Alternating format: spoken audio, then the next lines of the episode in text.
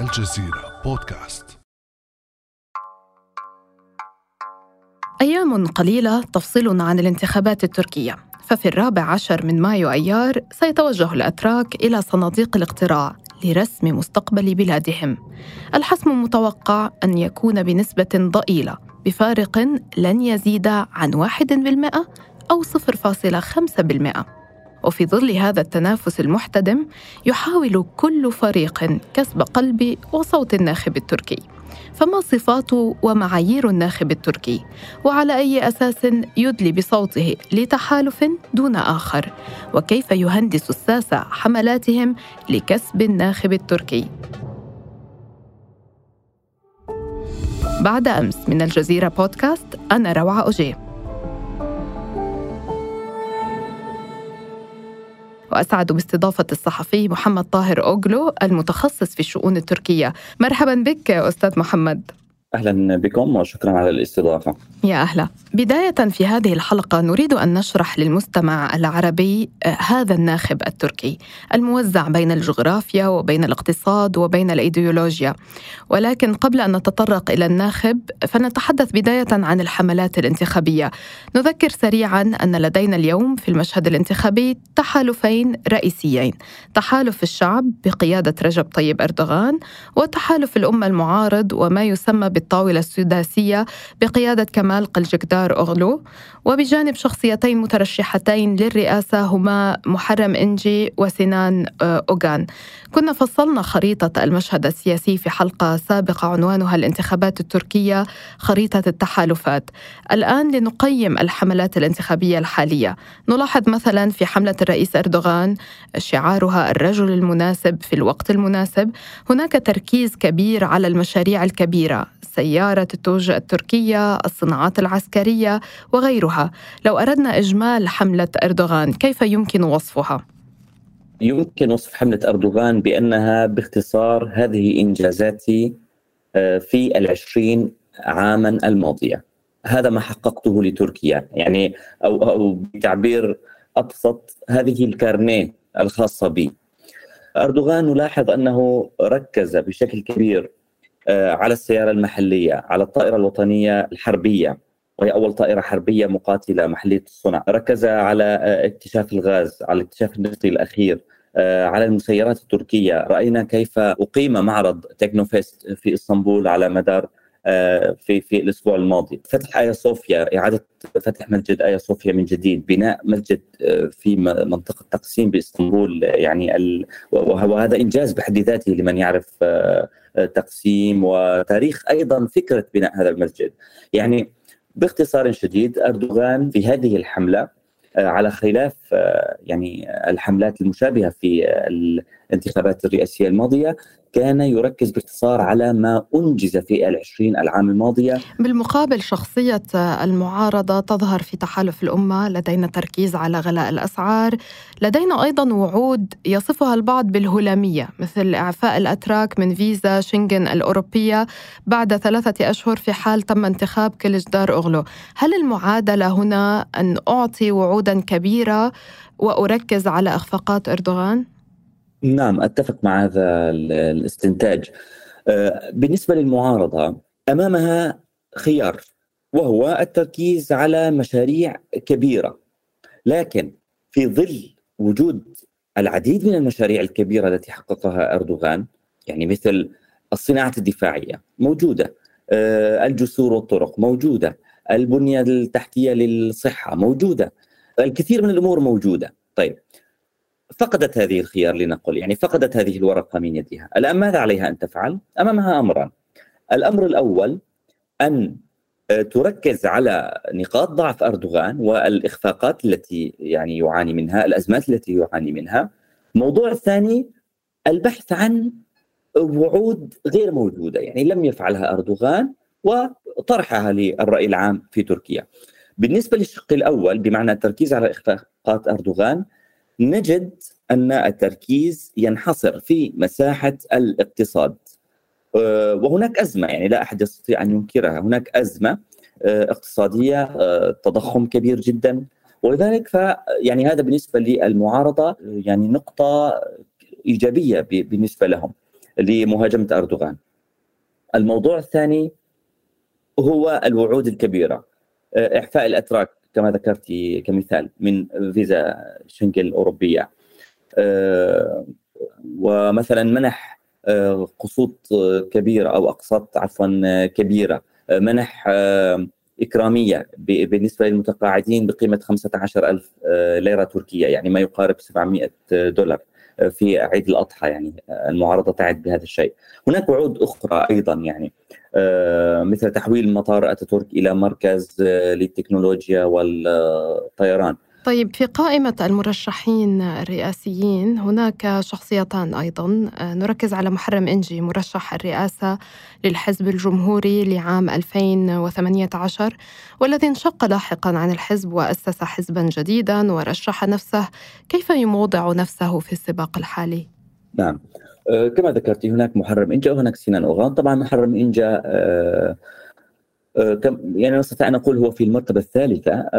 محرم إنجا كان ينافس كمال كلشتار أوغلو آه، الرئيس الحالي لحزب الشعب الجمهوري والمرشح آه، الرئاسي عن الطاولة السداسية. كان ينافسه منذ آه، يعني سنوات على رئاسة حزب الشعب الجمهوري.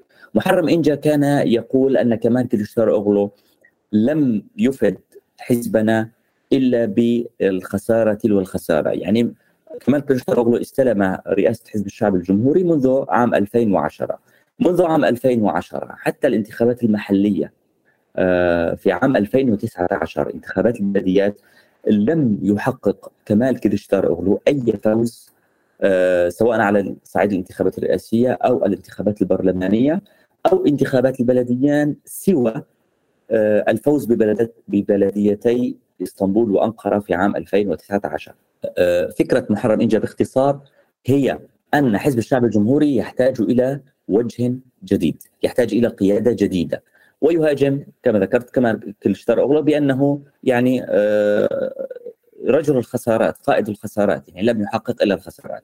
طبعا هذا الموضوع تحول إلى خلاف بين الرجلين دفع محرم إنجا في نهاية المطاف إلى الانشقاق عام 2021 وتأسيس حزب جديد اسمه حزب البلد. فكرة محرم إنجا آه، تقوم على الحس القومي وهو يتفق بذلك مع الحزب الحاكم بمعنى هو يعد باستمرار آه، مكافحة حزب الأعمال الكردستاني والتنظيمات آه، الإرهابية بين قوسين التي تصنفها تركيا إرهابية. يعد أيضا بمواصلة استمرار الوجود العسكري التركي في الخارج في سوريا والعراق وغيرها. ويعد بنهضة أكبر للصناعة الدفاعية ودعمها بشكل أكبر. ويهاجم التحالف مع حزب الشعوب الديمقراطي الكردي. هذا العنصر الكبير هو محل إشكال ومحل آه، خلاف بين شخصية محرم إنجا وبين كمال كريشتار أوغلو. ولذلك آه، محرم إنجا كشخصية قادمة من حزب الشعب الجمهوري استطاع أن يجمع بين الجمهورية من جهة يعني بين الفكر الجمهوري الأتاتوركي وإلى آخره وعلى صعيد آخر استطاع أن يجمع بين الفكر اليميني القومي الموجود في تحالف الجمهور آه، أو تحالف الشعب كما ذكرتموه. يعني أنا أقول له تحالف الجمهور الحاكم بقيادة أردوغان وحزب الحركة القومية. ولذلك شخصية محرم إنجي شخصية آه، مثيرة للجدل شخصية يمكن آه، أن تجمع أصوات من كلا التحالفين من تحالف الحكومة وتحالف المعارضة. ولكن طبعا الرهان عليه محدود للغاية. آه، عندما بدأ محرم إنجا أريد أن ألفت إلى هذه النقطة مهمة. عندما بدأ محرم إنجا آه، بالحديث عن ترشحه للرئاسة وإلى آخره كانت استطلاعات الرأي يعني تمنحه آه، واحد بالمئة واحد ونصف بالمئة على أعلى تقدير.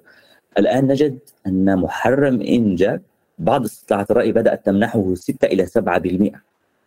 وهذا رقم آه، يعني طبعا لن يحسم الانتخابات ولكنه طبعا كبير جدا. وهذا دليل على أن أصوات من تحالف الجمهور وتحالف المعارضة بشكل خاص انتقلت إلى محرم انجا.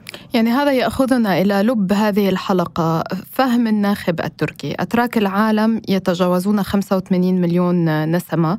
إذا أردنا أن نفتح الخارطة التركية معا آه، بالطبع كل تحالف يعتمد على كتل صلبة بداية ما نسبتها لكل جهة؟ هل يوجد أي تقديرات؟ وما هي الخلفيات الثقافية لهذه الكتل الصلبة؟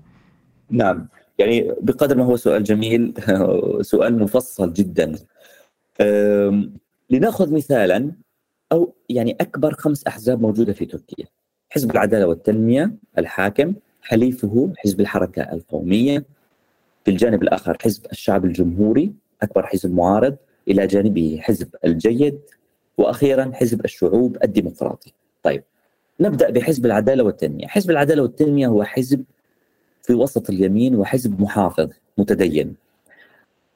آه الآن الكتلة الصلبة يعني كانت قبل آه قبل ذلك يعني في في في اخر انتخابات مثلا نجدها كانت عند 41 42% الآن آه معظم استطلاعات الرأي تمنحها على أقل تقدير 28 29 آه إلى 34 35 هناك تراجع في الحقيقة. بالنسبة لحزب الحركة القومية يعني من اسمه يتضح هو حزب يميني قومي. ولذلك شريحته هم القوميون آه الذين آه يعني يركزون على المبادئ القومية والأمن القومي ومحاربة الإرهاب ومحاربة آه، حزب العمال الكردستاني بكاكا آه، والتحالف مع الجمهوريات التركية وإلى آخره. وهو الآن نسبته من 6 إلى 7% حزب الشعب الجمهوري آه، أفكاره الجمهورية الأتاتوركية علمانيه ولديه أيضا شريحة صلبة لا تقل بأسوأ الأحوال عن 21 22% هذه الشريحة الصلبة. وكما ذكرت يعني هي تقوم على مبادئ الجمهورية اللائكية العلمانية وإلى آخره. حزب الجيد وهو حزب جديد منشق عن حزب الحركة القومية يعني خلفيته هي قومية في الأصل وحزب يميني أيضا ولكن يعني بصورة أقل حدة أخيرا حزب الشعب الديمقراطي هو حزب اشتراكي كردي حول فكرة آه، أو ينادي بموضوع الاستقلال الذاتي للأكراد في ولايات شرق وجنوب تركيا ولذلك يسبب أزمة يعني للتحالف الموجود بين الشعب الجمهوري وحزب طبعا القوميون غير متسامحين مع هذه المطالب وهذه الفكرة يعني. آه، بالطبع سيؤثر على الأحزاب القومية. كما ذكرت لك هناك حزبان قوميان بين الأحزاب الخمسة التي ذكرتها حزب الحركة القومية وهو متحالف مع العدالة والتنمية وتحالف الجمهور. ولذلك تأثير حزب الشعب الديمقراطي عليه لا لن يقدم أو يؤخر لأنه أصلا ضده يعني آه، بشكل كلي. لكن الإشكالية تكمن عند حزب الجيد وهو حزب كما ذكرت لك يعني من خلفية قومية يمينية. ما هي الإشكالية؟ حزب الجيد متحالف مع حزب الشعب الجمهوري كما نعلم ضمن تحالف الطاولة السداسية واتفقوا على ترشيح كمال كليشتار أوغلو.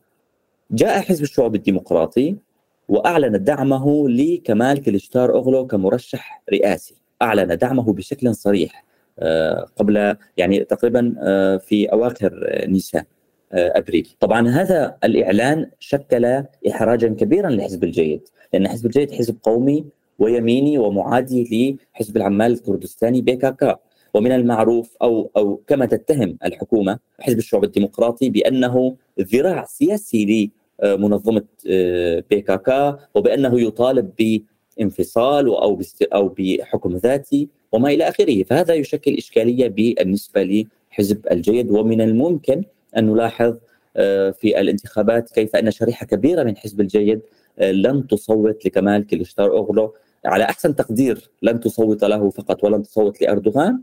وعلى أسوأ تقدير بالنسبة لتحالف المعارضة أن لا تصوت لكليشتار أوغلو وأن تصوت لأردوغان. طب من هي الكتل الحرجة التي قد تحسم هذه الانتخابات المصيرية؟ هناك شريحة مترددة نجدها في كل تنافس انتخابي، لا تبني رأيها يعني لا تعطي رأيها بشكل مباشر أو أو لا تحسمه سوى إما في آخر يوم أو أو في اليوم قبل الأخير يعني في آخر يومين تحسم رأيها. والمشكلة إذا لم تحسم رأيها يعني إذا لم تتوجه لصندوق الاقتراع الشريحة الثانية وهي شريحة جديدة الآن آه، هي شريحة الشباب أو الجيل زي الذين يصوتون لأول مرة في الانتخابات ويقدر آه، عددهم بخمس ملايين حسب إحصائيات هيئة العليا للانتخابات. شريحة الشباب اذا نحو 5 ملايين وهم يشكلون تقريبا 8% والشريحة المترددة يعني طبعا الشريحة المترددة لا يمكن ضبطها رقميا ولكنها تقريبا يعني بين في كل الانتخابات تقدر بين 3 ملايين و4 ملايين على أبعد تقدير. الآن الشريحه المترددة ما هي العناصر آه، الأهم التي يمكن آه، أن تلعب في تغيير رأيها ليس الاقتصاد كما تظن المعارضة يعني للأسف الآن طبعا يعني أنا لا أريد أن آه، أنتقد برنامج المعارضة بشكل كلي هناك بالحقيقة يوجد العديد من التغيرات والتطورات التي استطاعت المعارضة أن تحققها ايجابيا بالنسبة لها. لكن أيضا هناك أزمة لدى المعارضة في التركيز على نقاط ضعيفة في حين الحديث يكون عن نقاط أهم، يعني على سبيل المثال بينما المعارضة مثلا تتحدث عن غلاء سعر البصل أو أو البطاطا وإلى آخره، هناك أزمة أكبر تتهم فيها المعارضة بالتحالف مع حزب الشعوب الديمقراطي الذي كما ذكرت لكم يتهم بأنه ذراع سياسي لمنظمة بيكاكا وبأن المعارضة لو فازت في السلطة فإن هذا سيؤدي إلى آه، انفصال في تركيا بعض الولايات و أو, أو, أو على أحسن تقدير آه، حكم ذاتي آه، وبأنها يعني ستؤثر على الصناعة الدفاعية التركية وبأنها سترجع إلى العقلية التركية القديمة من حيث التبعية الكاملة للغرب. وإلى آخره، يعني هذه المسائل هي أهم بالنسبة للناخب التركي المتردد.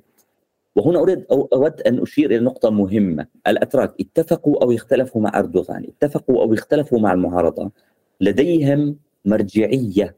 ما هي المرجعية؟ المرجعية قومية. تقريبا موجودة في يعني إن لم أبالغ موجودة في 95% من الأتراك. لديهم حس قومي وطني إلى حد ما متشدد عند البعض هو الذي يتحكم بآراء الناخب أعتقد. أهم من موضوع البطاطس والبصل.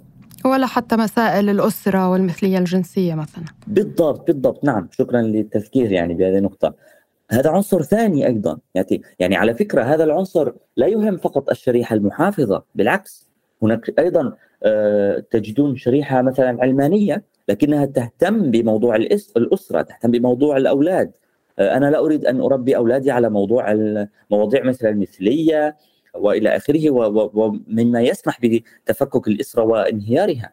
هناك معايير مهمة تحدد وتوجه آراء آه، الناخبين المترددين. كما ذكرت لك في الدرجة الأولى القومية آه، ما مصير تركيا أين موقعها سيكون؟ هم يحسبون يفكرون بهذه الطريقة. الدرجة الثانية هي العناصر المحافظة ما مصير المحجبات ما مصير الشريحة المحافظة مدارس الإمام الخطيب تعليم القرآن للأطفال آه، كما ذكرت أيضا موضوع الأسرة المثليه الجنسية وإلى آخره كل هذه العناصر تلعب آه، بشكل كبير في تفكير آه، الشريحة المترددة. طيب يعني في ختام كل هذا الشرح للخريطة الانتخابية والناخب نفسه برأيك هل تحسم الانتخابات الرئاسية من الجولة الأولى؟ أعرف أن التوقعات دائما مجرد توقعات ولكن ما رأيك؟ نعم.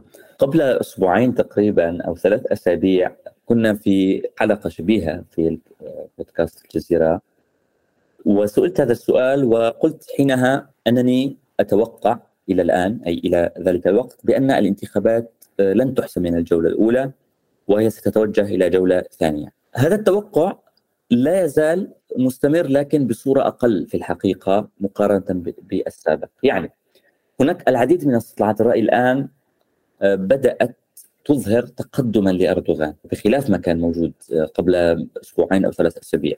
يعني هناك تقدم حصل عليه أردوغان لأسباب عدة طبعا. من أبرزها باعتقادي هو إعلان حزب الشعوب الديمقراطي الكردي دعمه الصريح والعلني لكمال كلشتاروغلو كمرشح للرئاسة، يعني هذا أثر بشكل كبير.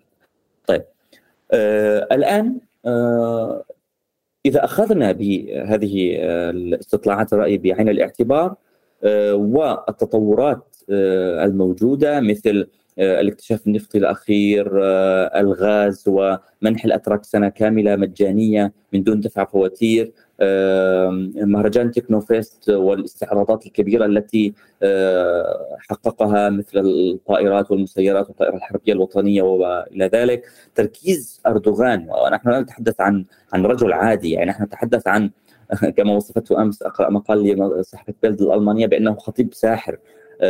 هو يهاجم المعارضة بشكل مهندس يعني يتحدث عن برنامجها الوطني والقومي وأنها لا تملك برنامج وطني وأنها ستجعل تركيا ترجع إلى 20 آه، آه، سنة إلى الوراء وما إلى ذلك. لو أخذنا بعين الاعتبار استطلاعات الرأي والتطور الذي حققه أردوغان في الأيام القليلة الماضية، التطور يعني أقصد من ناحية الوعود والإنجازات وإلى آخره، آه، فيمكن القول إن أردوغان يمكن أن يحسم الجولة الأولى بفارق ضئيل، لكن أنا بالنسبة لي آه، إلى الآن أعتقد أن حسم الانتخابات من الجولة الأولى موضوع صعب وأن نستذهب إلى الجولة الثانية لأن هناك أصوات آه، مهمة سيحصل عليها محرم إنجا وسنان اوغان مما يمنع آه، فرصة حسم الانتخابات من الجولة الأولى.